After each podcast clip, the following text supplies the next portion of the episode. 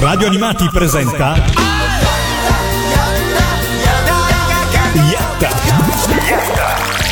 Luoghi non comuni sui cartoni giapponesi con Pinocchio e Lorenzo. Benvenuti, benvenuti a questa nuova puntata di Yatta, come sempre qui su Radio Animati. E così partiamo anche questa settimana. Io sono Chinoppi come al solito, con me c'è Lorenzo, buonasera a tutti. E soprattutto c'è Valentina, benvenuta. Buonasera ormai il trio delle meraviglie, un vero trio trombo come eh, de- suggerisce la base che ancora non arriva. Lorenzo... No, evidenziamoli i problemi, no? no. Mi, ero, mi, ero, giusto dimenticato un istante prima di andare in diretta. Ah no, aspetta, serve un microfono. No, vabbè, lo dico, lo dico soltanto perché insomma, se no poi non vorrei che Pellegrino dimenticasse di riprenderti per questa tua piccola eh, così mancanza, ma alla fine voglio dire, non è la, no, non è la, non è la base. Non è la base che fa un programma, anche se appunto la base in un istante arriva arriva. Esatto, insomma. Pellegrino potrebbe pensarla diversamente, ma lasciamo perdere. Ciao Pellegrino, che come sempre ci ascolta e ci dà. Eh... Non sono così convinto. No, no, no non credo stasera ah, ci sia l'ascolto, però vabbè, lo salutiamo vabbè. comunque. Così come salutiamo tutti gli ascoltatori di Yatta che fedelmente ci ascoltano ogni lunedì sera in diretta e poi durante tutte le altre messe in onda durante la settimana. Insomma, eh, su www.radioanimati.it trovate tutti gli orari di messa in onda. Insomma, se ve lo perdete lunedì sera potete recuperare durante la settimana. Ogni puntata di Yatta ha un tema e questa questa sera il tema è, lo lascio dire a voi. Valentina, dillo tu. Questa sera il tema è la Toei Animation o Toei Doga per i puristi che ovviamente noi puristi li teniamo assolutamente in grande considerazione, specialmente in una puntata dove questa in cui eh, andremo davvero a ripercorrere quelli che sono stati gli inizi davvero della, de, de, dell'industria dell'animazione in Giappone a livello commerciale, torniamo veramente tanto tanto tanto indietro nel tempo. Doga perché? come quelle del letto. Ah, ecco, esatto. no, Doga semplicemente è, eh, si traduce praticamente in animazione, quindi il nome originale della Toei Doga eh, è, eh, si è rinominata Toei Animation in tempi abbastanza recenti, tipo una decina d'anni fa. La realtà è che già eh, da sempre in realtà eh, la Toei Doga distribuendo film all'estero, quando andava a distribuire film, specialmente negli Stati Uniti, eh, si firmava, diciamo, Toei Animation. Quindi, comunque, è stato semplicemente un eh, così, un eh, allinearsi al, a come erano già conosciuti in tutto il resto del mondo al di fuori del Giappone. Ok, hanno reso più internazionale il loro nome. Sì. Trattandosi di una casa di produzione che di cose ne ha fatte veramente tante nel corso degli anni e li sta continuando a fare, abbiamo deciso insomma di concentrarci su una parte del loro operato, diciamo, eh, per poi magari alcune cose le abbiamo già, eh, come dire, eh, snocciolate in altre puntate di Yatta e altre magari eh, saranno così tema centrale di puntate future. Quindi l- tratteremo insomma la produzione della Toei Animation partendo da soprattutto i film di animazione animazione, i lungometraggi, eh, come insomma, potremmo definire. Perché se è vero che comunque eh, la Toei ha, ci ha regalato eh, negli anni un sacco di serie eh, a cui noi siamo veramente super affezionati eh, e che hanno segnato eh, comunque l'industria in, in in maniera veramente profonda. Eh, abbiamo già parlato delle maghette che di fatto sono state inventate alla Toei, abbiamo eh, parlato, insomma tutti conosciamo i robottoni nagayani e non solo, però dove la Toei è stata veramente pioniera è stato per quanto riguarda la produzione di lungometraggi che eh, hanno iniziato a produrre ben prima delle serie tv e che li hanno veramente in un periodo eh, ormai molto passato, lanciati, eh, mi verrebbe da dire alla ribalta su palcoscenici mondiali. La realtà, è, come vedremo, è che insomma, eh, alla fine questi lungometraggi sono eh, ricordati sicuramente dagli appassionati e riconosciuti adesso dagli, dagli storici animazione come dei prodotti anche in alcuni casi molto molto avanti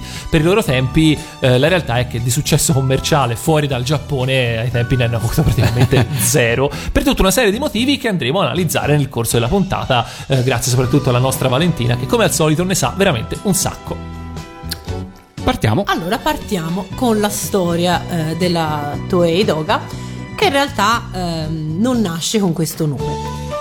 Questa storia, possiamo dire, inizia a Tokyo nel 1948, dove ha sede un piccolo studio di animazione specializzato in lungometraggi pubblicitari.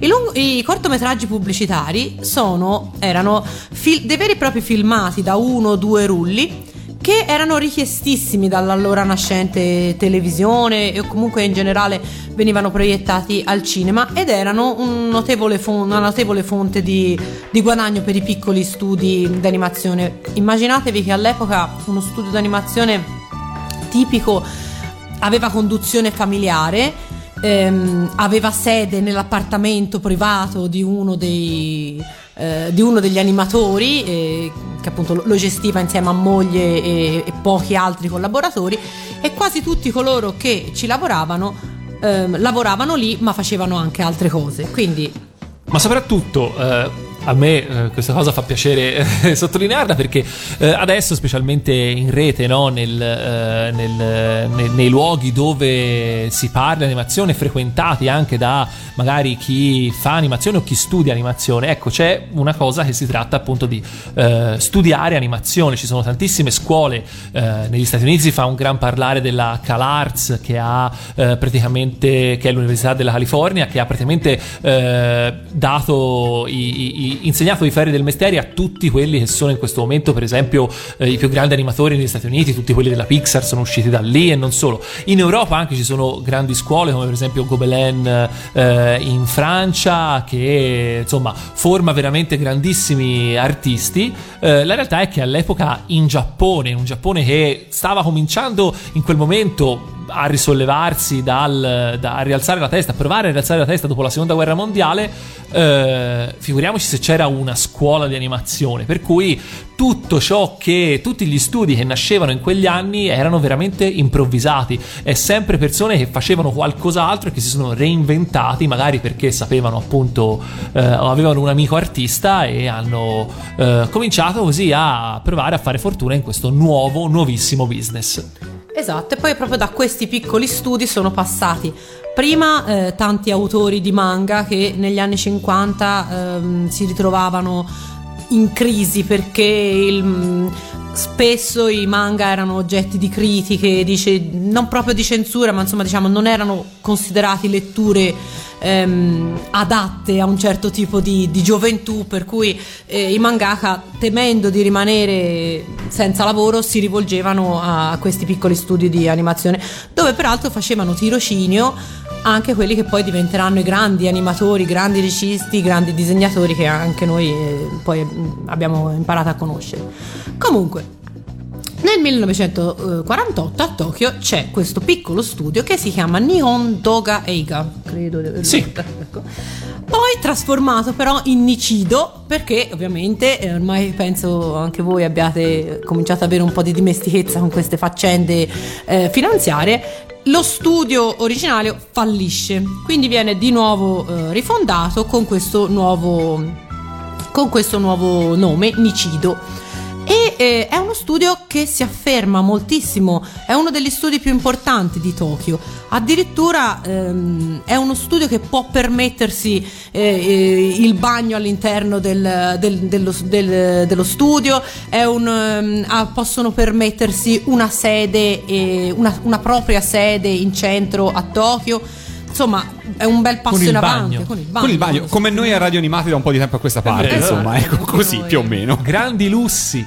Grandissimi Insomma, eh... e siamo nel 1900? Siamo all'inizio degli anni 50. Agli inizi degli anni 50. Eh, siamo all'inizio degli anni 50. Io direi di ascoltarci eh... un po' di musica. Allora, cominciamo, andiamo beh, appena appena avanti nel tempo, arriveremo a parlarci perché ancora appunto stiamo parlando di uno studio che in realtà non ha ancora rilasciato i primi lavori eh, cinematografici o comunque lavori di intrattenimento. Eh, andiamo un po' più avanti, andiamo nel 1958 per ascoltarci la colonna sonora di quello che sarà il primo lungometraggio lungometraggio animato a colori della storia dell'industria dell'animazione giapponese. Eh, si tratta di eh, Akujaden, ovvero il serpente bianco che ha un sacco di titoli a giro per il mondo, ne parliamo dopo. Eh, questo è il tema principale, o almeno così dovrebbe essere. Ce l'ascoltiamo su Yatta Radio Animati.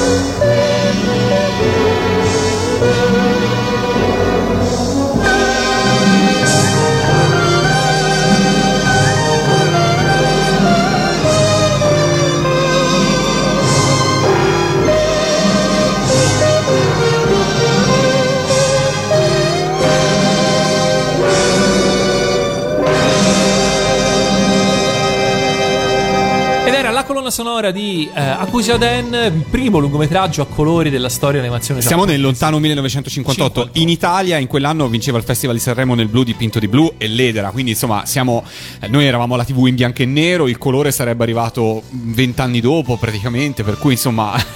eh, Sì, tanto per contestualizzare. Esatto, per contestualizzare un po' e anche per, esatto, per farvi capire che se musicalmente questa cosa vi sembra datata, immaginatevi in Italia dove stavamo in quel periodo.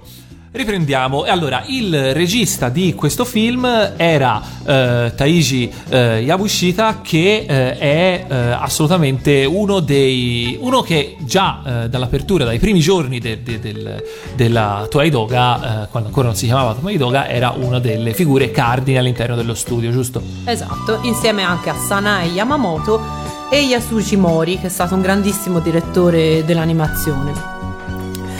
Tuttavia, nonostante eh, Nicido sia uno studio che lavora sia per eh, quanto riguarda il campo pubblicitario, sia per quanto riguarda comunque anche i cortometraggi, nel 1956 eh, si trova ad affrontare una nuova crisi finanziaria A ridaglie. per l'Italia, sì. E infatti io prima mi domandavo, ma evidentemente era facile chiudere e aprire uno studio di animazione in quei tempi. E, e infatti questo eh, accade. Nishido rischia di chiudere. Non, eh, non hanno però mh, l'idea di riaprire, quindi davanti al loro futuro probabilmente c'era la chiusura definitiva. Se non che proprio in quegli anni la Toei Production, quindi eh, la, la casa di produzione che, è- che era già allora un, un colosso ehm, dell'intrattenimento, anche se niente paragonabile a quello che è poi è diventata, ha in mente di aprire un- una divisione, eh, una, una divisione della sua se- sezione cinematografica dedicata alla produzione animata. E quindi piuttosto che eh, partire da zero decidono di acquistare uno studio che già si era fatta una fama, quindi comprano tutto il pacchetto e quindi assumono tutti gli animatori, tutto lo staff della Nishido che proprio in quell'occasione diventa Toei Doga. A capo di questa nuova divisione cinematografica c'è Hiroshi Okawa, che eh, come scopriremo non è affatto un personaggio di spettacolo, di cinema in realtà ne sa poco.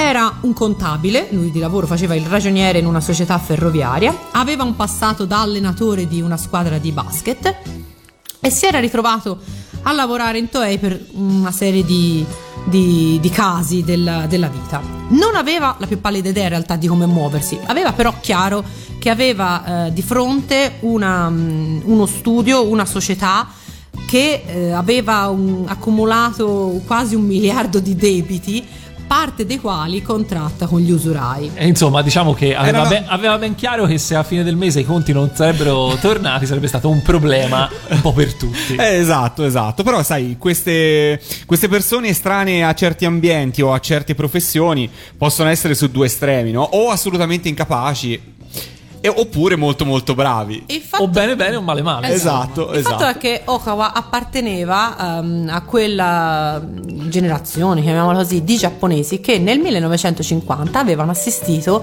alla prima di Biancaneve di Walt Disney. E, mm, Biancaneve era arri- è arrivato molto in ritardo in Giappone rispetto a, per esempio, a quando è arrivato da noi, ma ehm, ed era anche lui rimasto colpito da- dal- dall'assoluta novità che rappresentava questo film per, per gli standard eh, che aveva all'epoca ehm, il cinema di animazione nipponico. Tra l'altro gli stessi animatori, gli stessi disegnatori che poi vedremo eh, si faranno un nome in Toei che eh, poterono eh, vedere Biancaneve appunto ven- si, si fecero letteralmente prendere dallo, dallo sconforto quando si resero conto quanta distanza a livello tecnico, a livello pratico ci potesse essere fra A livello di budget, a livello più che altro. A livello di eh, budget, esatto. sì, Eh, infatti. ci potesse essere fra un film disneyano e una produzione giapponese. Eh, Yasuo Otsuka, quello della TMS, per esempio, raccontava che all'epoca Disney, lo studio Disney, poteva realizzare un, eh, un 100 fotogrammi di un corto di Paperino in 8 ore lavorative. E appunto lui raccontava che una cifra del genere non era neanche immaginabile per uno studio, per uno studio giapponese.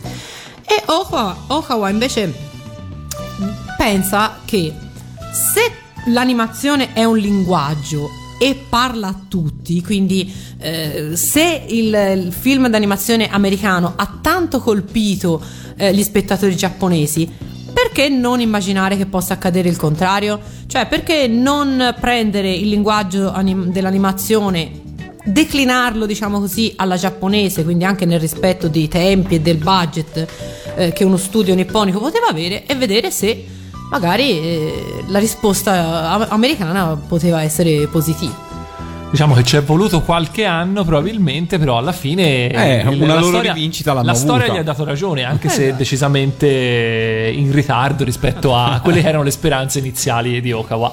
Quindi fondamentalmente mh, sulla carta già dal primo, già dal primo film ehm, che, che la Toei produce si possono dire quali sono le caratteristiche di questi, di questi lungometraggi. Io direi, prima di buttarci sul- sull'analisi dei Esatto. lungometraggi, andiamo prima ad ascoltarci un altro pezzo. Ci spostiamo avanti. eh, in che anno siamo? Siamo nel 1959, giusto? Giustissimo. Nel 1959, e questo è la, la colonna sonora del secondo lungometraggio animato Made in Toei, il cui titolo originale è Shon Sarutobi Sasuke, eh, che non è il Sarutobi Sasuke che abbiamo visto in Italia nella serie, ovvero il Sasuke brutto, eh, come alcuni lo chiamano, ma è un lungometraggio appunto 1959 Made in Toei. Ci ascoltiamo la colonna sonora.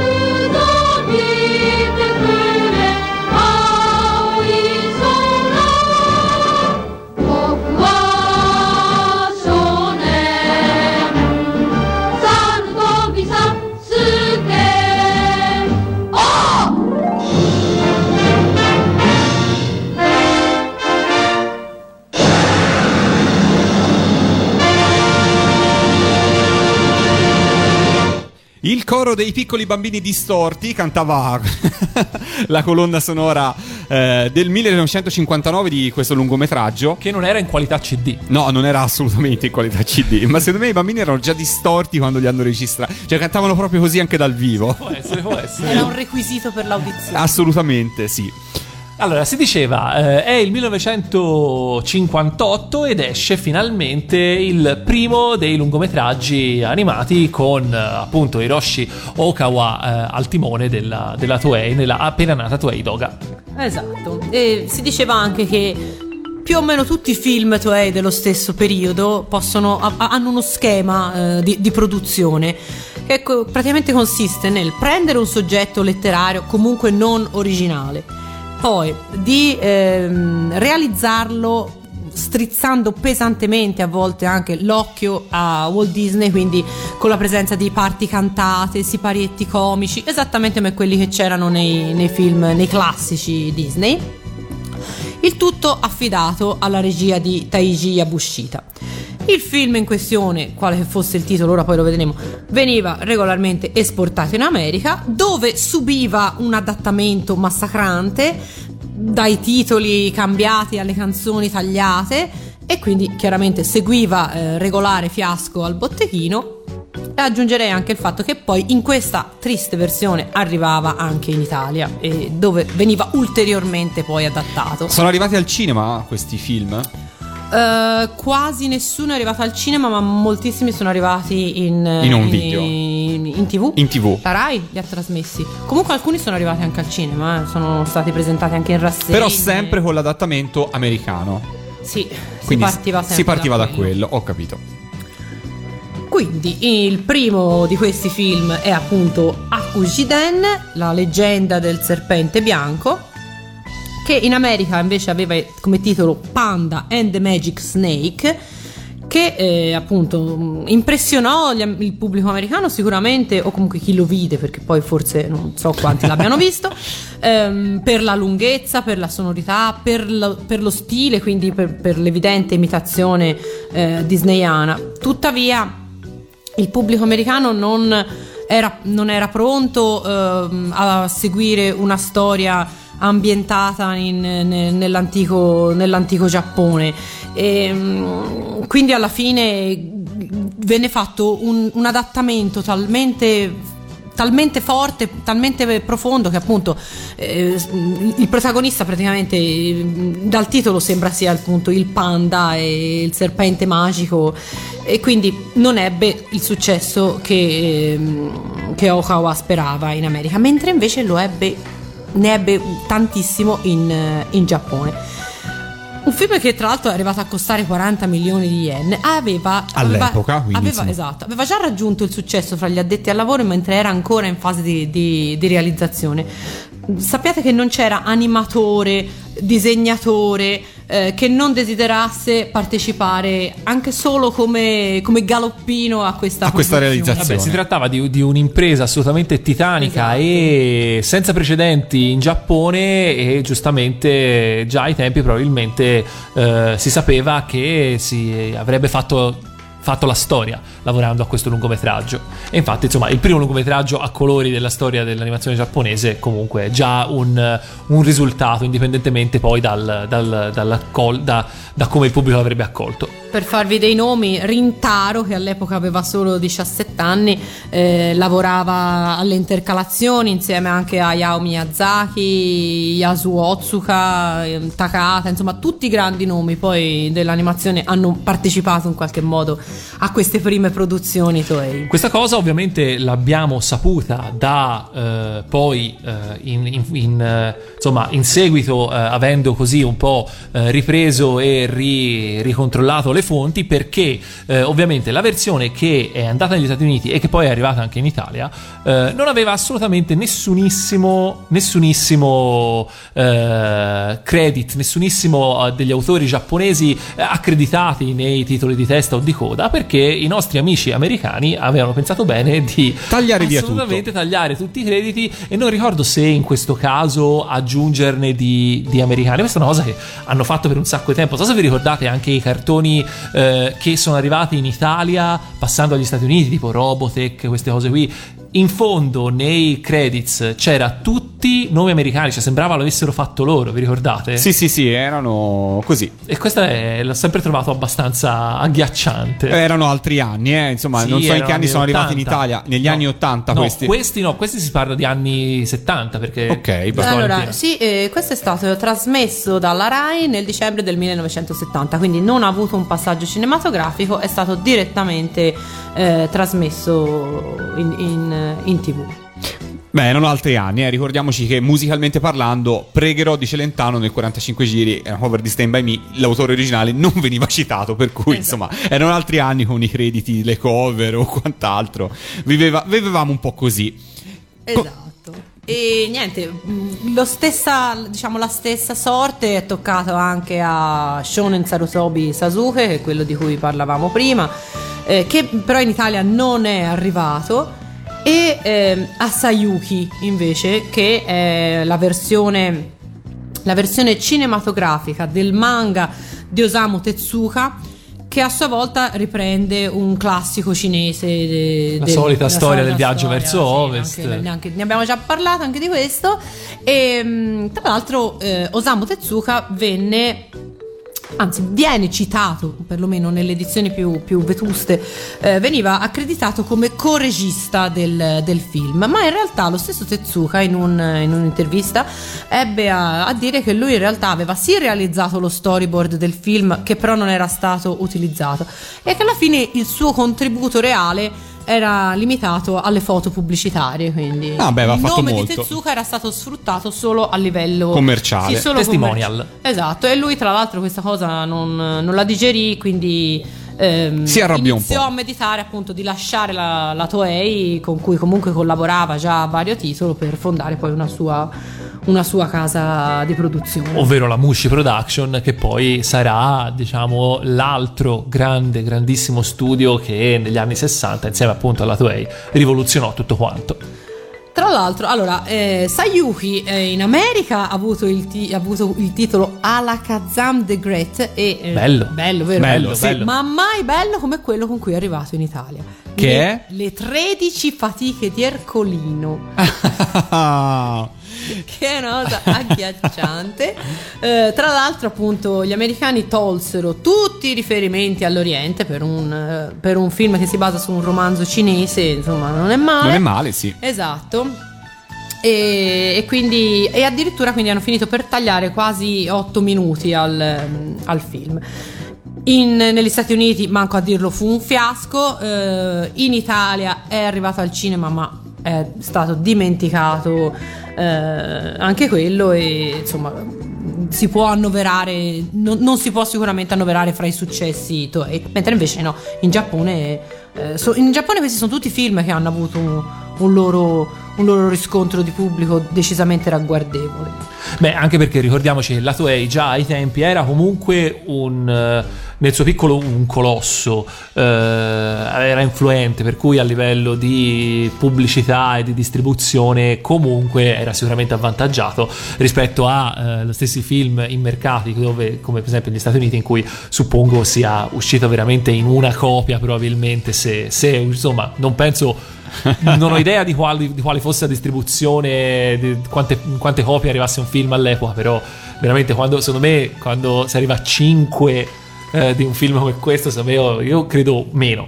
Sì, anch'io. Facciamo un break musicale, ascoltiamo una delle sigle delle serie invece che appunto la Toei ha realizzato nel corso degli No, anni. io voglio vedere qualcosa, voglio ascoltare qualcosa di vecchissimissimo. Ancora no, lo riascoltiamo dopo, lo ascoltiamo dopo. Uffa. Anche questo è abbastanza vecchio, dai, era il tempo dei dinosauri, però non Ah, la, beh, la beh, serie. beh, beh. però la serie, non tanto eh, il- la trama della serie, non tanto la sua realizzazione. La sigla la conosciamo perché è arrivata anche in Italia eh, con un testo italiano. Questa invece è la sigla giapponese. Parliamo di Ryu, il ragazzo delle caverne.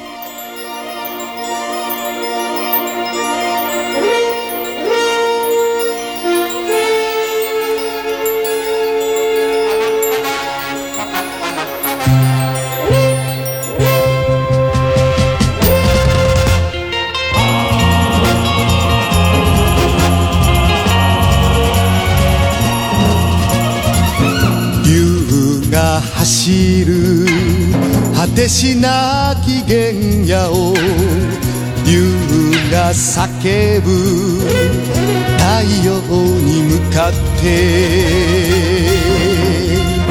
竜が竜が竜が泣いている。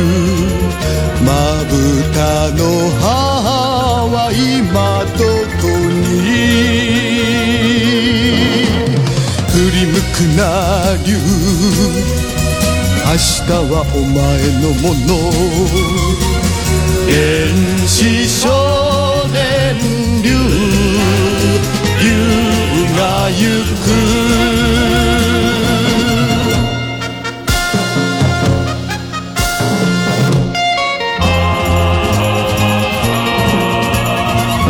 竜が走る。我避けた大地を竜が叫ぶ。火の山に向かって竜が竜が竜が泣いている。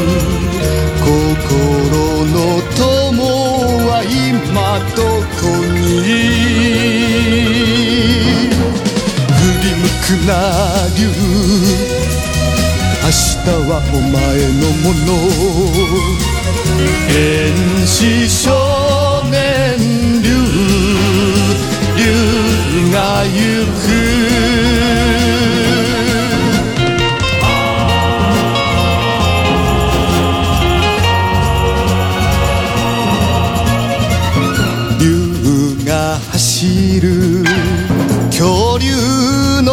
の谷を竜が叫ぶ嵐に向かって。竜が竜が竜が泣いている。愛しい人は今どこに？振り向くな竜。明日はお前のもの原始少年竜竜が行く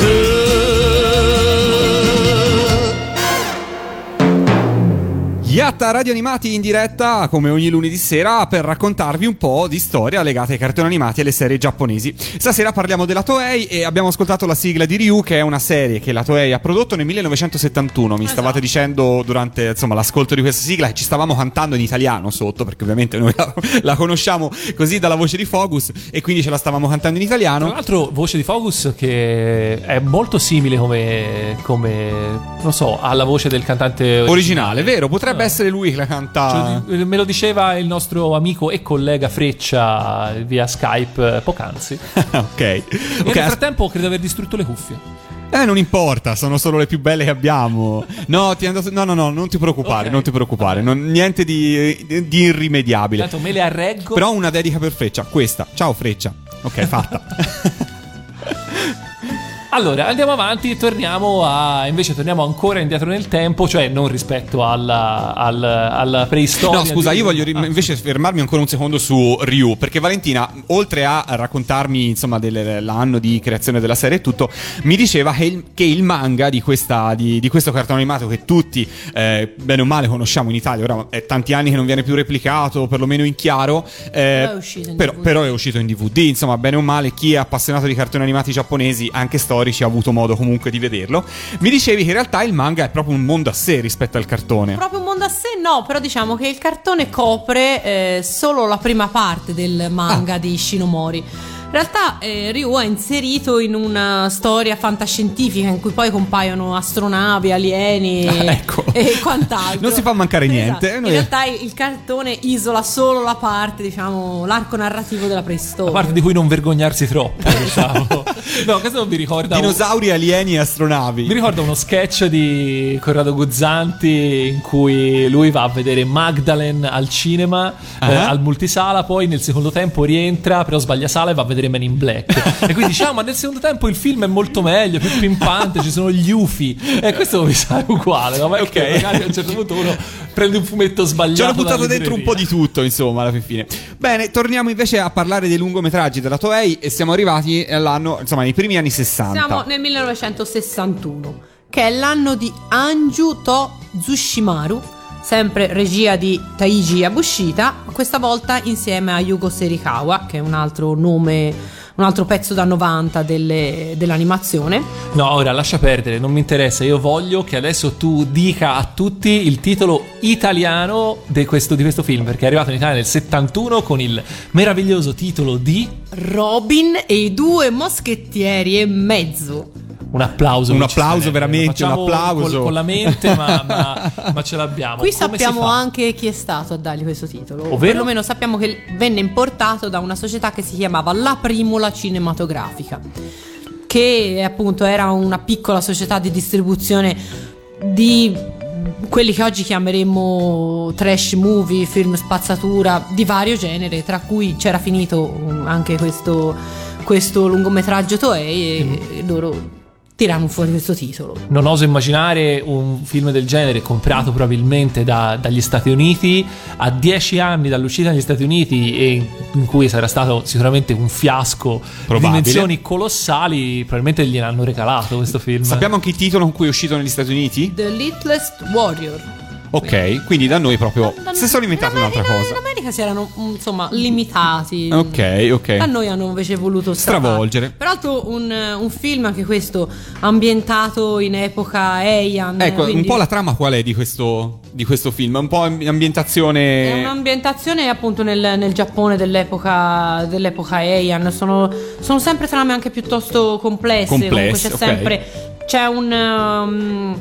eh, come ti posso dire? Una caratteristica avventurosa, una componente avventurosa, una amorosa. Insomma, poi le, le trame sono. un po' melodrammatico in alcuni Eh. punti. Poi diciamo che questo film in particolare è uno dei film più, se vogliamo, diciamo più pessimisti, eh, se vogliamo, di, di tutta la, la- la- la produzione Toei di quegli anni. Nel senso che qui, insomma, è abbastanza tosto, è, è abbastanza. Eh, insomma, il protagonista perde il padre, perde la madre, perde la sorella. eh, cioè, eh, diciamo che non ci andavano. Non è che ci andassero piano con, con queste cose in quel periodo. Tra l'altro, poi lo vedremo più avanti. eh, questo film si piazza anche in un certo senso in contrapposizione con un film eh, di cui parleremo più avanti, proprio per una questione anche produttiva. Ok. Questo film è diciamo un film che rappresenta un po' il punto di vista della, de- della produzione, quindi di Okawa, Okawa e tutti i capocci della Toei contro gli animatori che vedremo in quegli anni erano sul piede di guerra. Esatto, finiamo questa carrellata sulle prime produzioni Toei con eh, Arabian Night, Sinbad no Boken, che in Italia miracolosamente venne tradotto come Sinbad il marinaio, ehm, e con Wan, Wanpaku Ojino Orochi Taiji, che è del 1963, regia questa volta solo di Yugo Serikawa, che è eh, l'ultimo film che la Toei produce pensando di venderlo al, al mercato statunitense. Visto che eh, era ormai lampante che eh, agli americani non interessava questo genere di produzione, eh, Okawa mm, decide di mettere un, un punto fermo. Da ora in poi le produzioni Toei guarderanno soprattutto al, al mercato interno. E così sarà eh, per tanti anni in tutta l'animazione, in tutta l'animazione giapponese. Eh, passerà tantissimo tempo prima che un film, un lungometraggio Toei venga ridistribuito negli Stati Uniti, vedremo poi dopo quale sarà, eh, però comunque il successo non ti dovrà mancare fino a... Alla fine eh, dovremo att- attendere il 1988 con Akira che cambierà eh, completamente le regole del gioco e, e ci porterà in quella che è eh, la- l'era del- della globalizzazione degli anime in cui adesso stiamo vivendo. Ci andiamo ad ascoltare un pezzo della sì. colonna sonora di Anju e Zeishomaru. Sì, 1961 ce l'ascoltiamo qua in diretta da Yatta su Radio Animati.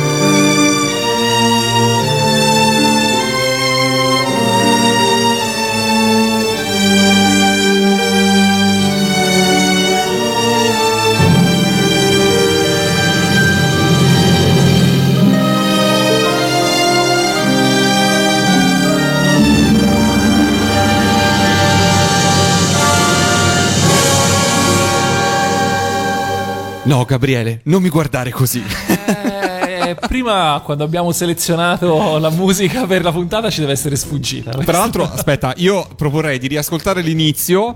Perché? Perché secondo me c'è uno strumento che ci è sfuggito. Ascolt- Ah, ok. Riascoltiamolo un secondo, solo l'inizio, non scappate, eh. Sì. È una pentola a pressione. No, ok, va bene. Basta con questo dileggiare le altre culture musicali e non, Lorenzo. Per favore, da te No. mi aspetto di più. Eh, Va bene, va bene, d'accordo. No, vabbè, scherzando. No, effettivamente, eh, sì, eh, non siamo. Eh beh, non è- altri- Non è, concio- esatto, altri tempi. E altri tempi, forse la svolta arriverà proprio adesso quando i giapponesi smetteranno di dover inseguire il successo negli Stati Uniti, cercando di scimmiottare un po' anche quelli che erano, anche musicalmente, forse in parte, diciamo, lo stile Disney, anche se forse c'era una verve anche diversa anche nelle canzoni, eh, e forse pro- troveranno la loro strada. Siamo a metà degli anni 60 a questo punto, Valentina? Sì, ancora nella prima metà degli anni 60 perché comunque siamo nel momento in cui ehm, compare sugli schermi televisivi eh, Tetsu One Atom e quindi il successo di questa serie di cui abbiamo già parlato è tale per cui, come già si disse eh, quando facemmo la puntata della TMS, tutti gli studi di animazione, le case di produzione vedono che quello è il business vincente e quindi tutti eh, mirano ad avere eh, una commissione per una serie televisiva e la Toei ovviamente non è da meno. Quindi tutti sperano in realtà di superare il, il successo di Tezuka e eh, la Toei pro- produce, realizza una serie chiamata Okami Shonen Ken, una serie pensate di 86 episodi in bianco e nero eh, che racconta le avventure di un bambino allevato dai lupi nella, nella savana. E ehm, con questa serie si può dire che inizia una vera e propria sfida Toei contro Mushi, cioè ovvero contro Tezuka, eh, che un- un- una sfida che verrà condotta fino all'ultimo fotogramma, perché per ogni, eh, per ogni serie Mushi veniva mm, subito data una risposta eh, di casa Toei. E per chi si ricorda appunto il livello di animazione delle serie della Mushi, delle serie tratte dai, dai- dai manga di Osamu Tezuka, all'ultimo fotogramma non erano neanche tanti, no? Esatto. Perché c'era un'animazione dove cambiavano fotogramma ogni secondo, probabilmente, un fotogramma al secondo, qualcosa di veramente volte aberrante. Esatto. Ehm, comunque anche la Toei cerca di eh, mettere sotto contratto quelli che sono gli autori di manga eh, più famosi, perché comunque il eh, successo di una serie molto spesso era determinato da quanto era famoso Il il, fumetto da cui era, era tratto. La Toei mette eh, sotto contratto Sanpei Shirato, che è un, eh, un autore secondo me ingiustamente poco conosciuto in Italia perché è un autore di storie tutte di ambientazione periodo Tokugawa che hanno per protagonisti ninja o comunque guerrieri, eroi solitari di grandissimo impatto sul, sul pubblico. E ehm, grazie a questo, questo contratto realizza un- una serie dal titolo Shonen Ninja Kase no Fujimaru mm, che dovrebbe voler dire Fujimaru il ragazzo del vento Il ragazzo ninja del ragazzo vento, ninja sì, del qualcosa del vento. genere. che però mh, nelle- nel manga di eh, Shirato non si chiamava Fujimaru ma si chiamava Ishimaru il nome viene cambiato perché la serie viene sponsorizzata dalla casa farmaceutica Fujiwara e per accontentare lo sponsor, come già Tezuka aveva fatto con eh, Microid Z, che poi era diventato Microid S, per accontentare la Seiko, eh, eh, Ishimaru diventa Fujimaru. Ah beh, Quindi esatto, ri- ringraziamo, possiamo ringraziare che allora in Italia, per esempio, i nostri eh, Licia e Mirko si chiamavano Licia e Mirko, potevano chiamarsi tranquillamente, so, Licia Barilla e Mirko Bauli, per esempio. Quindi insomma, dai, non ce lamentiamo troppo. Esatto. Bello, Quindi- bello però, dai. poi dici a me, eh, comunque voglio dire. Posso rilanciare il tuo mis- Immaginatevi. Niente, andiamo Lascia- avanti. lasciamo fare. Andiamo avanti. Andiamo. Probabilmente avrà fatto questo effetto anche agli spettatori giapponesi. Chissà, può essere. Eh, resta il fatto che nel frattempo, insomma, eh, la Toei comincia a dedicarsi anche alle serie TV, ma non disdegna ancora i lungometraggi. Nel 65 eh, riesce Le avventure di Gulliver nello spazio, che è un film film che ho in realtà ri- riadocchiato recentemente a livello di animazioni è molto molto molto molto molto bello. E sai perché? Perché? Perché alle animazioni lavoravano ancora come semplici mestieranti, non avevano nessun incarico importante, Hayao Miyazaki e Isao Takahata. Eh, mica pizza e fichi, l'abbiamo già detto, stasera lo ridiciamo, che parliamo insomma di, di gente che, che sa fare il suo lavoro. Esatto.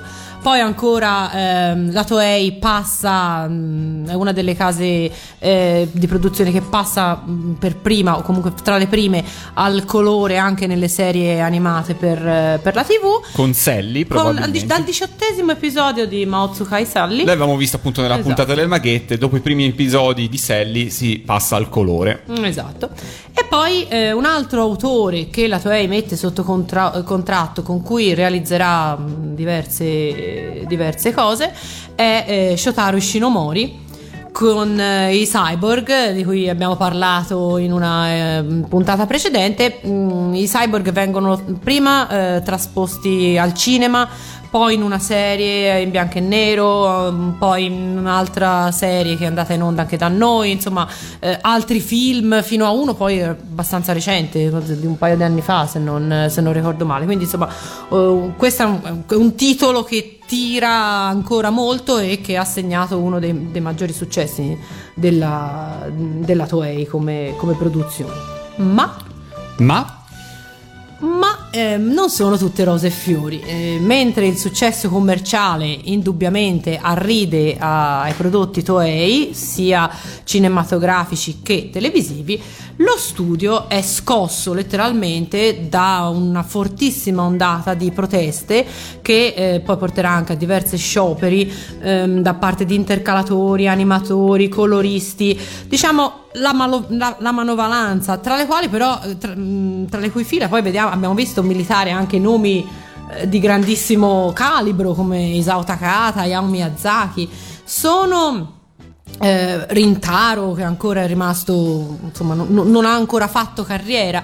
Sono quei, quegli artisti eh, che protestano prima di tutto per i salari bassi, poi per i ritmi di lavoro che ehm, sappiamo essere stati veramente massacranti. Tutte queste cose In Giappone, in Giappone. ma va? E infatti mi stavo chiedendo, ma allora i giapponesi a un certo punto si incazzano? Cioè, A quanto pare ai tempi pare- ave- quanto pare avevano sì. una qualche sorta di, di- di associazione sindacale, cosa che non mi risulta abbiano Invece- al giorno d'oggi. All'epoca l- l'avevano e soprattutto però la base della protesta partiva dal fatto che la Toei aveva una struttura gerarchica. Per cui, eh, un po' come del resto era lo studio Disney del- dell'epoca d'oro, dell'epoca d'oro. c'era il gruppetto, i- Disney li chiamava i nove saggi, e lo stesso in Toei erano sicuramente meno. ehm, che decidevano tutto loro, le regie venivano affidate a loro, comunque erano, erano loro quelli che eh, distribuivano il lavoro. Finiva che eh, un giovane che avesse le capacità e volesse emergere non, non aveva mai, non aveva mai spazio. Quindi una delle richieste che questi- questo gruppo di eh, animatori mh, fece a Otsuka nel, appunto in queste proteste fu proprio questo dacci la possibilità di, Di farti emergere. vedere qua- quanto valiamo E fu così che, puntini, puntini, puntini, lo scopriamo tra poco, perché nel frattempo andiamo ad ascoltarci un altro pezzo di qualcosa. Ora ci ho cercato di vedere cosa. Ok. Scegli Lorenzo? Eh, no, non, non- prima. Non, lo so, prima. vorrei- Eh, questo, no, quello lì, quello lì, perfetto. Noi, noi le prepariamo sempre molto prima le puntate Questo di Yatta, qui ci piace. sentire. Questo, Questo ci qui ci piace, piace. va bene, lo ascoltiamo. Questo è il che tema cos'è? è dei- del lungometraggio dei viaggi di Gulliver eh, di cui parlavamo prima, che in realtà di Gulliver non ha assolutamente niente perché si tratta eh, di un- questo ragazzino che eh, trova il professor Gulliver in- che nel frattempo, dopo aver fatto le avventure che tutti conosciamo tratte dai romanzi, eh, è diventato un esploratore spaziale. Insieme a lui partono sul, sul razzo e vanno nello spazio dove conoscono eccetera eccetera. Un coro di bimbe distorti? Una pentola a pressione? Cosa ci riserverà la sigla? Anzi, la, la- la BGM che fra poco andremo ad ascoltare, non lo so. Però, se oggi impazzite per One Piece, per Dragon Ball, o siete impazziti negli anni 80 per Kiss Me Dice e Candy Candy, sappiate che tutte queste serie sono state realizzate perché prima sono stati fatti questi successi. E quindi ce l'ascoltiamo. Siamo nel 1965 e siamo sempre anche su Radio Animati.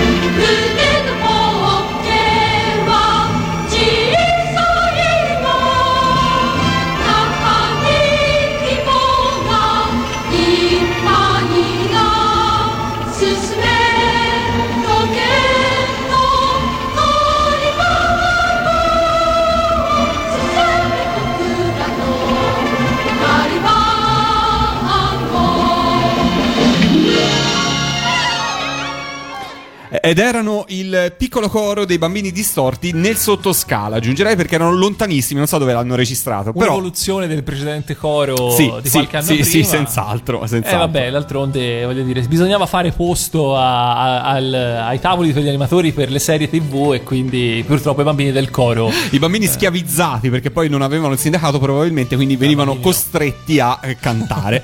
Allora, dicevamo, eh, protestano gli animatori, vogliono avere la possibilità di esprimersi, eh, in- insomma, di, di provare a dimostrare che le loro idee erano forse anche migliori di quelle dei capoccia eh, dello studio, quindi lo studio gli decide, ok, fate come volete, il film che verrà proposto è Tayo no Oji Horus no Daiboken, conosciuto in Italia con vari titoli, ai tempi era la, la- la grande avventura del piccolo principe Valiant, uscito anche in eh, VHS con questo titolo, eh, poi per fortuna rieditato, ritradotto e con dei titoli più appropriati, tra cui, ora non ricordo, lo dice Valentina perché me lo La sono dimenticato. spada del sole. Esatto. Che comunque anche quello non è che c'entri Ecco, molto. appunto, perché poi tutto sommato Lui è il principe del sole nel, nel titolo originale, però sì, ha la spada, potrebbe essere. sì. Vabbè, sì, diciamo. È meglio del principe Valiant. Sicuramente. Niente. No, infatti. Anche perché appunto anche nel primo doppiaggio italiano non è che il titolo è parla del principe Valiant e poi il personaggio si Cioè, chiama Valiant. no, si si chiama chiama Halls. Halls. Poi anche E- lì bisognerebbe capire se eh, in originale voleva essere chiamato Halls o Horus, perché in giapponese è uguale. Quindi alcuni fonti, la- il doppiaggio italiano dice Halls, però c'è chi dice che dovrebbe essere Horus, anche qui mi sa che la realtà, la verità non la sapremo mai. Mai, mai, mai. Forse no. Allora, ehm, questo film, tra l'altro, venne eh, appunto concesso ai rivoltosi. Quindi venne, eh, venne data questa, questa opportunità. E ehm, Otsuka, che Ya- Yasu Otsuka, ehm, fece un, un- diciamo un cast basandosi su nomi che all'epoca erano del tutto, eh, del tutto sconosciuti. Perché? Intanto affidò la regia a Isao Takahata, che mh, Toei era noto soprattutto per essere uno dei capi della- delle rivolte sindacali. Assolutamente nessuno aveva ancora intuito quanto potesse essere, ehm, quanto potesse essere bravo. Poi Miyazaki venne incaricato eh, di lavorare ai fondali. Tra l'altro dicono le leggende che eh, Miyazaki in quel periodo fu ricoverato all'ospedale per, eh, per un'appendicite. E dal letto di ospedale lui lavorava ai fondali del, del film. Quindi, se poi è vero, uh, è una leggenda che circola, ma secondo me ci sta perché mm, ci tenevano veramente tanto a questo, eh, a questo prodotto.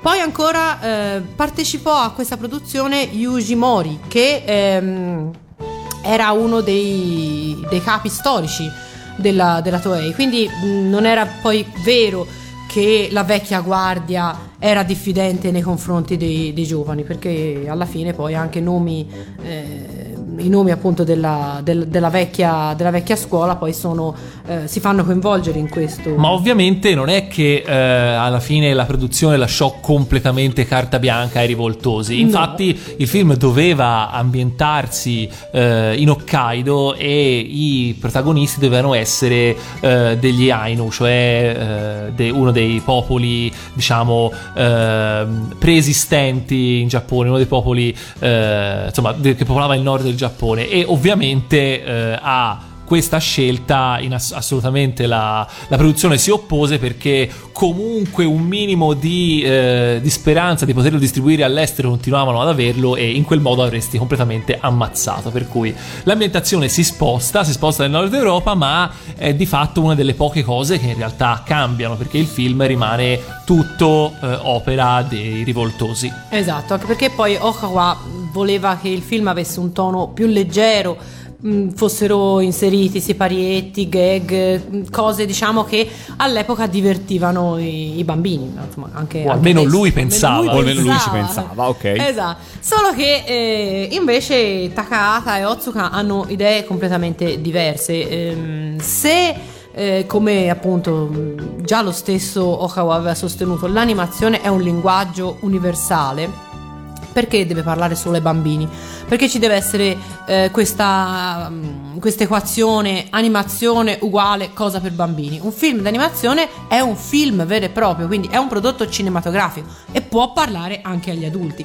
E quello è il tono di questo, di questo film. Mm, chi l'ha visto è ben consapevole che eh, stiamo parlando di un prodotto cinematografico che non ha assolutamente niente da invidiare ai prodotti, diciamo, eh, convenzionali pensati per, eh, per gli adulti. È forse uno dei primi film che davvero parla a tutti, parla sia ai bambini che agli adulti, c'è un po' per tutti perché la storia è una storia avventurosa ma che non, non- non- non cade diciamo nelle, nelle bambinate, mettiamola così.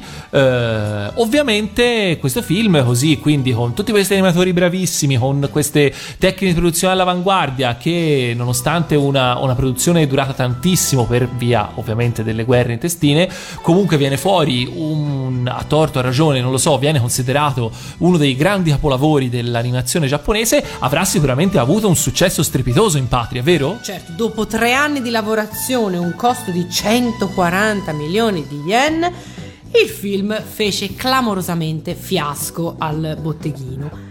Perché eh, ci possono essere due motivi. Motivo numero uno è che il pubblico non era ancora pronto per questo tipo di, di cinema d'animazione per, per adulti.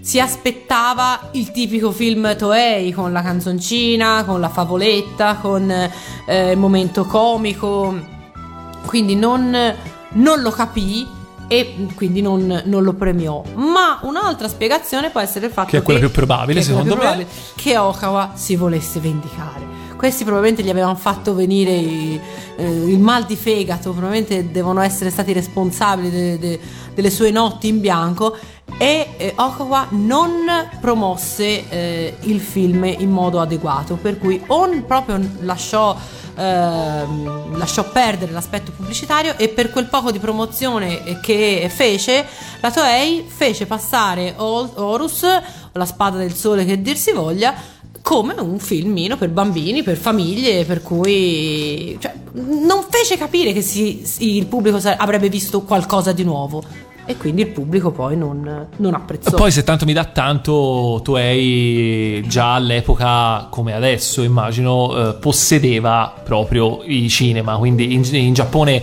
la- ci sono le compagnie che, che- possiedono tutta la filiera, quindi dalla produzione alla distribuzione a poi le, Le sale. Eh, e se un tuo film non lo metti nelle tue sale, poi alla fine è difficile che la gente lo vada a vedere. il film venne ritirato, pensate, dopo dieci giorni.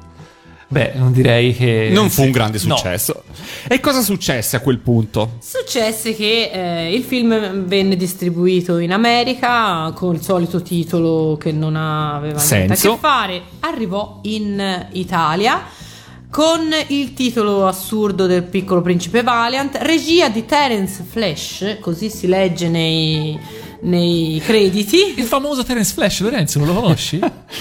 No? È il figlio di Flash Gordon e Terence Hill. E Terence di Candy Candy. Terence di Candy Candy vestito da Flash. Esatto, esatto. Per Lui. rimanere in tema Sai, Toei. sai, un po' ce lo vedo invece. Eh, Dai, tutto sommato, ora elaboriamolo. E venne però trasmesso dalla Rai nel 1978. Quindi Ah. in realtà la Rai comunque ai film Toei si può dire che ha sempre reso giustizia. Ha sempre reso giustizia, si è sempre occupata. In maniera un po' a modo suo. A modo eh. loro, però vabbè, d'accordo. E quindi ehm, Va bene, io farei una pausa Esatto, musicale, dai, dopo poi c'è a un questo altro punto. Beh, parlavamo, parlavamo di Halls, eh, andiamo a sentircelo. Halls dovrebbe esserci da qualche parte.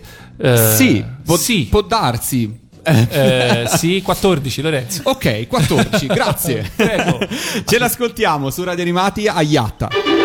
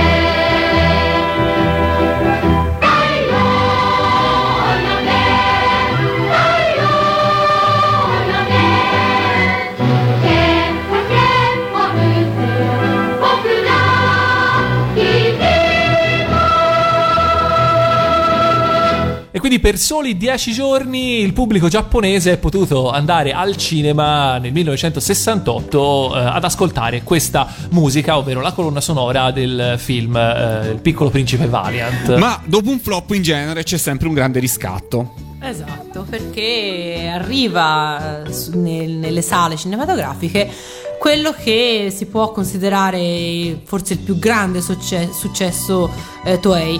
Mm, Non saprei quantificare a livello commerciale, ma sicuramente in fatto di popolarità mm, non- niente può battere eh, il gatto con gli stivali. La, rivisia- la rivisitazione in chiave umoristica della celebre fiaba di Perrault col character design di Yasuko Otsuka, le animazioni di Yasushi Mori e Hayao Miyazaki è il film che personalmente è il mio preferito fra tutti quelli che abbiamo citato stasera. E il fatto che abbia fatto successo lo si vede anche perché poi il protagonista è diventato il logo esatto, della... il gatto pero è diventato il, il logo della, della Toei Animation. E devo dire che questo film è arrivato in Italia perché io l'ho visto al cinema. Certo che è arrivato in Italia, anch'io l'ho visto al L'hai cinema. visto anche tu al Sì. cinema, ok. E è arrivato in Italia, è stato trasmesso anche in tv varie volte, insomma non, non è uno di quei... Con un adattamento italiano che è stato un po' più curato anche rispetto agli altri. Allora, era un adattamento sempre mh, adattato perché comunque i nomi erano cambiati, il gatto si chiamava Geo, però aveva un doppiaggio eccezionale perché la voce del gatto era Carlo Romano, se non ricordo male, era bellissimo quella, quell'edizione. Purtroppo non... È stata poi ridoppiato? Eh sì, perché appunto mh, chi curò l'edizione DVD disse che era impossibile recuperare i diritti per la traccia audio storica e quindi è stato ridoppiato. Comunque un buon lavoro anche quello del ridoppiaggio. Io ricordo a tutti che il doppiaggio è opera di concetto e quindi se fai un doppiaggio poi prendi i soldi dalla SIAE, per cui ops, non trovo quello vecchio. Eh, eh, beh, sì, eh, non, non ci sono più i diritti per mandare in onda la sigla. Oh. Ah, oh, va bene. C'è da dire in particolare anche su questo film che è stato il primo anime, quindi il primo lungometraggio d'animazione giapponese ad essere proiettato alla mostra del cinema di Venezia, seppur fuori concorso. Quindi un'altra pietra miliare della storia del cinema d'animazione giapponese. Poi secondo me è un film che merita due parole di approfondimento perché ehm, ribalta, il- anche se non la storia in sé, ma comunque ri- ribalta la, la concezione eh, che sta alla base della, della narrazione. Mentre nella fiaba ehm, il gatto con gli stivali è un, ehm, è un, è un- un contaballe, uno che che aiuta il suo padrone con l'inganno perché il suo padrone vuole apparire quello che non è agli occhi della, della principessa. Nel film eh, Toei è esattamente il contrario. Il gatto serve perché deve mostrare alla principessa quello che in realtà eh, il protagonista è. Quindi un giovane di buon cuore, leale, che ha mh, ottime qualità, anche se non. eh, anche se magari non, non- non è. Non, è Non ricco. economiche. Non economiche. Il successo fu grande in patria. Ma eh, credo sia stato grande un po' dovunque è arrivato. Anche ora, da noi chiaramente si tratta sempre di prodotti che venivano considerati di, di serie B perché da Sì, noi anche il cinema il dove l'ho visto era un cinema ancora il messaggio che, che l'animazione può essere cinema vero non, non era passato. Io l'ho visto al cinema della parrocchia. Quindi Eh, appunto, io direi Eh, in- esatto. in, Italia sicuramente di grande successo non possiamo parlare. È un film che eh, vuoi per suoi meriti, vuoi anche perché ha raggiunto comunque uno stato di, di cult nel tempo, è conosciuto, ma è conosciuto nell'ambito de- degli, degli appassionati. Esatto, gli appassionati lo, lo conoscono. In eh, Giappone il film ha avuto ben due seguiti, di cui di- dirò i titoli italiani perché sono comunque arrivati da noi anche quelli. Continuavano a chiamarlo il gatto con gli stivali. del Per 72. niente ispirato Per niente altri film. E il gatto con gli stivali in giro per il mondo del 76. Tra l'altro è uscito in DVD di recente con un master da vergogna, ora non- non me ne vogliano, eh, però è così. Quello che abbiamo preso a Lucca? Sì. Ok, non l'ho ancora scartato. Grazie, Kinoppi. Eh, anch'io sono rimasto un po' male, devo dire. Tra l'altro, eh, mi fai venire in mente con questo che eh, tempo fa la Dinit annunciò eh, che avrebbe pubblicato tutti questi film eh, della Toei, progetto che poi in realtà di cui non se ne è fatto assolutamente niente, pare che ci siano, anche qui, ci siano stati dei problemi, vattene a pesca, chissà se in futuro riusciremo a vedere, perché comunque eh, che io sappia in Giappone non, è- non credo siano stati rieditati in Blu-ray o niente di- del genere, però comunque le edizioni in DVD originali Esistono. esistono e sono, penso, abbastanza dignitose. Quindi la speranza è, è ovviamente l'ultima a morire. Certo è che, come dicevate voi prima, recuperare anche magari i doppiaggi originali per quelli che sono effettivamente eh, fisicamente recuperabili sarebbe un bel, un bel plus per. eh, per il film, io metterei la firma per il doppio audio eh, italiano storico, italiano nuovo, che Nuovo. mette d'accordo Tutti, puristi e girellari. Infatti, Infatti, infatti. sì. Speriamo che insomma sia l'occasione giusta. Io direi di ascoltarcela la canzone del, Sì, che mi piace tantissimo. Del gatto con gli stivali. Ehm, è questa, sì, è proprio lei. E ce l'ascoltiamo. Non è quella. Non è questa? Assolutamente no. È questa? No. No. Parole in codice, quella. No, sotto 15, dai, Lore, 15. Ok, vai. ce l'ho fatta. Viva. Stasera va così. Aiata. びっくりしたにゃびっくりしたにゃびっくりしたびっくりしたびっくりしたにゃ長靴履いて苦しみ求めて幸せ捨てて怒る猫だから怒る猫だからにゃおインチキ野郎 の面の皮お世辞野郎の面の皮ギャー引っぺがしたくなるのさ引っかしたくなるのさ猛烈な猫びっくりしたにゃびっくりしたにゃびっくりしたびっくりしたびっくりしたにゃ長靴履いて望みを背負って夢を抱いて敵な猫だから。素敵な猫だから。にゃ道端の小さなひな犬青空の流れる雲も。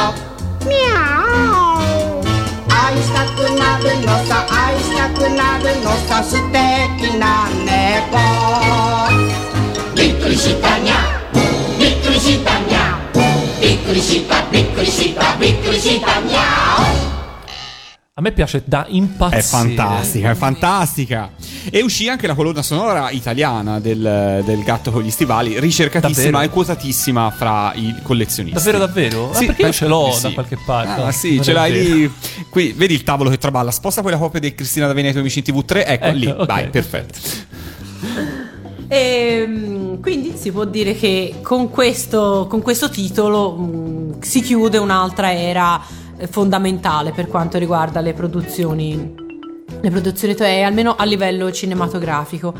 Da ora in poi eh, la Toei comunque ridurrà mm, sensibilmente anche i- le, le- le realizzazioni per il cinema perché è il momento proprio di massima espansione delle, delle serie tv. Guarda, giusto per, eh, per- No, vabbè, a parte ne parliamo dopo eventualmente, però mi viene in mente che uno dei poi successivi film, eh, ovvero eh, eh, Saratobi eh, Yurei Sen, ovvero la The Flying Ghost Ship, eh, è uno dei primi film anime, del 69, quindi dell'anno successivo, è uno dei primi film anime ad essere stato eh, esportato in Russia. Russia che appunto all'epoca era eh, in, in pieno regime eh, comunista e ehm, infatti per un periodo mi ricordo per un periodo di tempo eh, in giro diciamo si trovava soltanto una versione di questo film con l'audio russo è, tant'è che ai tempi del il, il me eh, non esperto di queste cose pensava fosse una coproduzione addirittura perché non mi spiegavo come fosse possibile invece no è semplicemente che aveva avuto anche un discreto successo in Russia Quindi chi non lo vorrebbe Chi non lo vorrebbe ascoltare in Esatto. russo, effettivamente, Beh, sì. Possiamo organizzare Doppiaggio storico, serata. nuovo, giapponese e russo, in questo caso su DVD. Ok, quindi ehm, la Toei eh, negli anni 70 si dedicherà soprattutto all'animazione televisiva. Non smetterà mai eh, comunque di realizzare film, alcuni dei quali anche piuttosto eh, insomma, piuttosto famosi. Però gli anni 70 sono il, il decennio in, in cui fanno la loro comparsa eh, i robot di Gonagai, che sono credo tra i titoli più noti di tutta la produzione Toei. Questo eh, mangaka che già collaborava pe- con, eh, con Toei, tra l'altro eh, a, segno che l'idea, questa idea di collaborare con i mangaka di successo non era mai, non era mai tramontata, insomma. Sono sempre i lettori di, di fumetti che in qualche modo sono il, il pubblico prediletto del- delle realizzazioni televisive.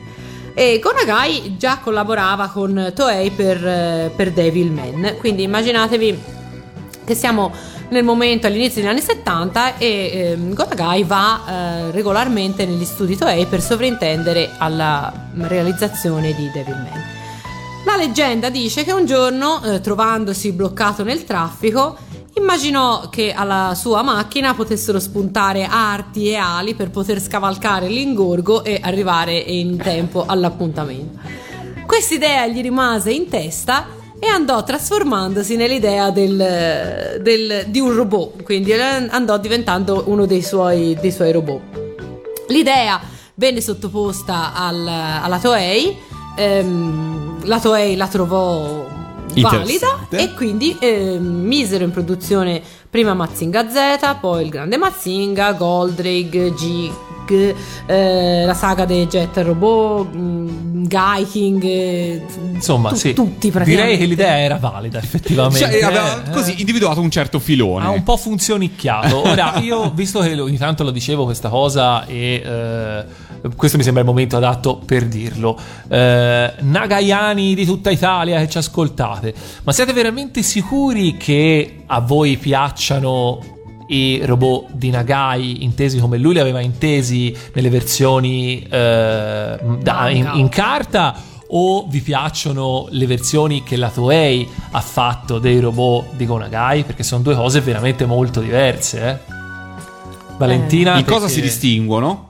Allora, eh, se devo rispondere io, allora per quanto riguarda ehm, Devilman, per esempio, io preferisco in tutto e per tutto il, il manga. E quello è troppo facile perché il manga è, è- effettivamente è- è bellissimo. è oggettivamente un milione di volte superiore.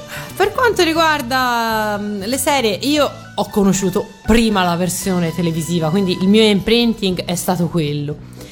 Devo dire però che quando ho potuto leggere eh, i fumetti, anche se ero già grande, non li ho trovati così deludenti come invece mi aspettavo. Quindi per me possono fare anche un, un pareggio, insomma. Ho trovato delle, delle emozioni, delle, ehm, degli aspetti validissimi anche nella lettura di- de- dei manga. Giusto per rispondere a Lorenzo al volo, diciamo che i manga in generale sono molto più corti rispetto alle versioni animate, quindi eh, si toglie tutto quell'elemento di ripetitività, ma anche un po' l'approfondimento, se vogliamo, dei vari personaggi, specialmente dei cattivi, che di solito nei fumetti sono ridotti quasi a delle macchiette. Eh, e sono un po' più, non direi crudi, perché a parte Devilman, che è effettivamente molto crudo in alcuni momenti, eh, sono forse più, più schietti, più asciutti, cioè eh, lì alcuni personaggi muoiono anche in maniera non particolarmente eroica. eh, alcuni personaggi sono di fatto molto meno nobili rispetto a, que- a come li abbiamo conosciuti negli anime. Insomma, mh, diciamo che le anime forse tendono un po' a standardizzare, cioè i protagonisti delle varie serie possono sostituirsi, cioè se a un certo punto prendi Tetsuya e lo scambi con, eh, con Hiroshi non c'è molta differenza in realtà, eh, però invece nel fumetto era un po' più, forse, forse un po' più c'era, però insomma poi dipende da, da fumetto a fumetto. Quindi tu manga o anime? Bella domanda, io posso dirlo, nessuno dei due. Non sono un... Eh, cos'è? Perché mi No, niente, volevo, base volevo levarti la base su questo momento. No, sono abbastanza. mi- mi- eh, sicuramente per motivi nostalgici gli anime, perché comunque li ho, li ho visti tutti e mi piacevano, eccetera.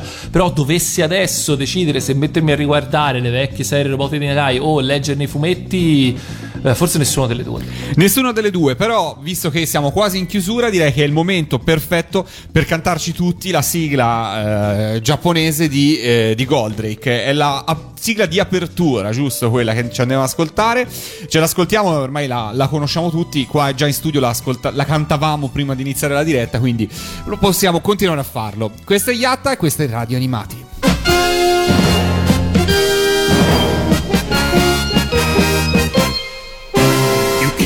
行けデュークフリード飛べ飛べグレンダイザー大地と海と青空と友と誓ったこの平和守りも固く立ち上がれ。地球はこんなに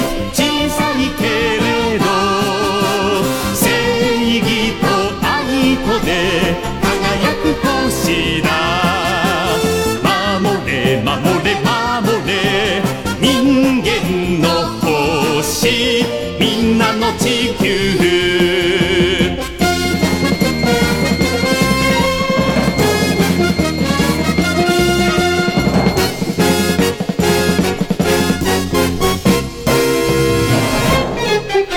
行け行けデュークフリード飛べ飛べグレンダイザー攻撃軍を食い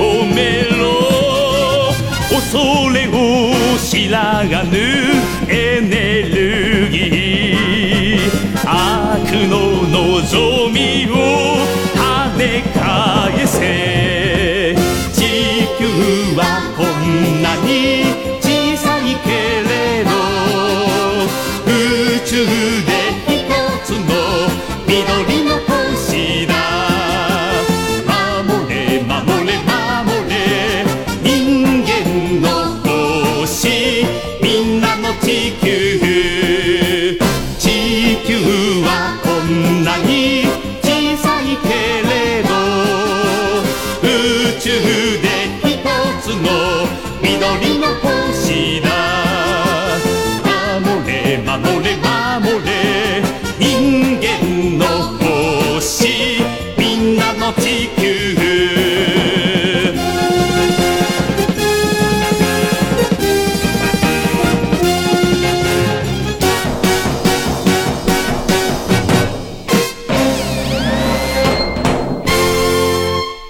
Siamo andati veramente su uno dei grandi, dei grandi classici della- delle musiche, delle sigle di anime giapponesi, ormai conosciutissima anche in Italia, la sigla di apertura di Goldrake, ovvero Grandizer, eh, che ci piace veramente un sacco.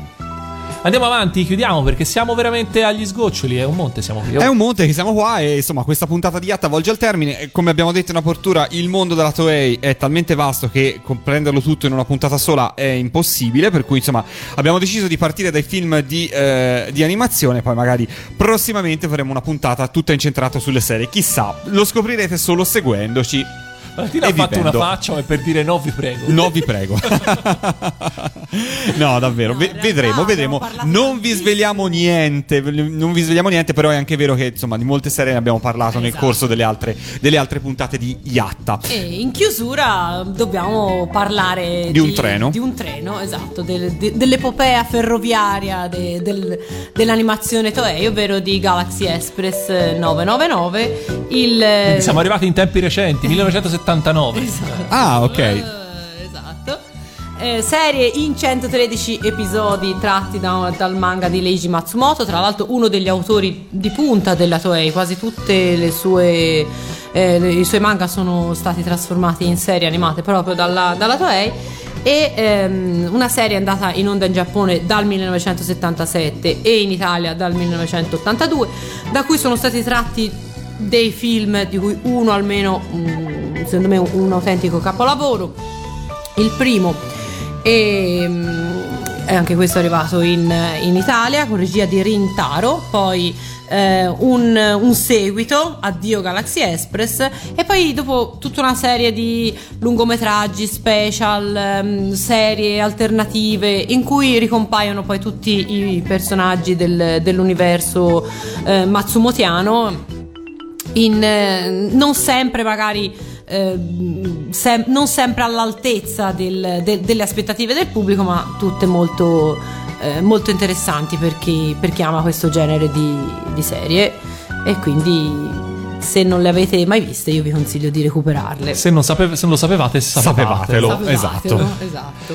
Allora, eh, quindi con questo diciamo più o meno si chiude quello che è la, la- la nostra puntata, però insomma, eh, giusto per, fare un- per dare un'idea, eh, la Toei continua a produrre, continua a sfornare serie in continuazione. eh, tra i nomi più famosi eh, ci sono tutti quelli che sono gli shonen eh, più classici, noi conosciamo a partire da Okuto no Ken, passando poi per Dragon Ball, più recentemente One Piece eh, e ancora più recentemente eh, ci sono alcuni tra, i, tra, i- tra quelli che sono in questo momento i prodotti più forti, anche per esempio dell'animazione un po' più per ragazzi, perché per esempio Sailor Moon che sta vivendo una nuova giovinezza proprio in questi giorni e eh, Pretty Cure che abbiamo visto anche in Italia che in Giappone sono arrivati alla milionesima serie sempre di enorme successo con tantissimi gadget tantissime cose sono tutti prodotti che in animazione eh, sono dovuti alla Toei quindi si, si- si specializzano tra l'altro anche in serie molto molto molto lunghe cosa che insomma richiede eh, anche un certo, una certa costanza produttiva che magari non tutti gli studi riescano ad avere Altre serie le abbiamo citate prima, da Candy Candy a Piccoli problemi di cuore, andando assolutamente random nel corso degli anni. Eh, Sailor Moon l'hai citata tu. Eh, Digimon. Digimon. Un'altra cosa che possiamo dire così della Toei in conclusione, l'abbiamo un po' detta in apertura, è il fatto che ehm, ha coprodotto, comunque eh, collaborato alla realizzazione anche di tante serie ehm, non prettamente giapponesi. Quindi eh, in parte ai DuckTales, in parte ai Puffy, Snorky, eh, Gem, Vola mio mini pony, quindi serie che diciamo eh, a cui venivano sostanzialmente affidate le- eh, la, la realizzazione, ma non era un prodotto loro. Sì, poi ancora prima, poi negli anni 60 addirittura ci sono delle serie che oggi noi conosciamo eh, come americane eh, o anche mh, cortometraggi, noi conosciamo come americani, ma in realtà venivano animati negli studi giapponesi della Toei. Perché comunque ai tempi il Giappone Costava era, meno. era un posto in cui la manodopera costava poco, non come adesso in cui gli stessi giapponesi eh, ovviamente mandano in outsourcing buona parte del lavoro eh, che necessita per il processo di animazione. Quindi insomma i tempi cambiano e, e l'animazione e il mercato con loro. Bene, allora io direi di concludere anche questa puntata di Yatta. Grazie per essere stati qua con noi. Un saluto da parte di Lorenzo. Un saluto da parte di Kinoppi. E un saluto da parte di Valentina. E allora, visto che sta per partire, non è il minuetto o il vivalto dove non c'entra neanche una valigia, ma lì di spazio ce n'era tanto, salutiamoci con un treno che era fatto a modo ed era di quanti anni fa abbiamo detto che anno era? Eh, 79 la versione 79, animata. quindi ok. Ed era il Galaxy Express. Ci salutiamo con appunto un brano tratto da eh, questa serie. Da uno dei film. da uno dei film, in esatto, realtà. Sì. Ok, ok. Pre- giusto, il tema era i film, quindi giustamente ci ascoltiamo. Lo cantano questo. i Godaigo, che sono una band super famosissima in Giappone in quegli anni. Il pezzo è eh, spettacoloso, a me piace molto, ma ce l'ha anche richiesto Valentina, per cui non possiamo eh, non metterglielo. Ce l'ascoltiamo, alla prossima. Ciao, ciao. ciao, ciao. ciao. ciao.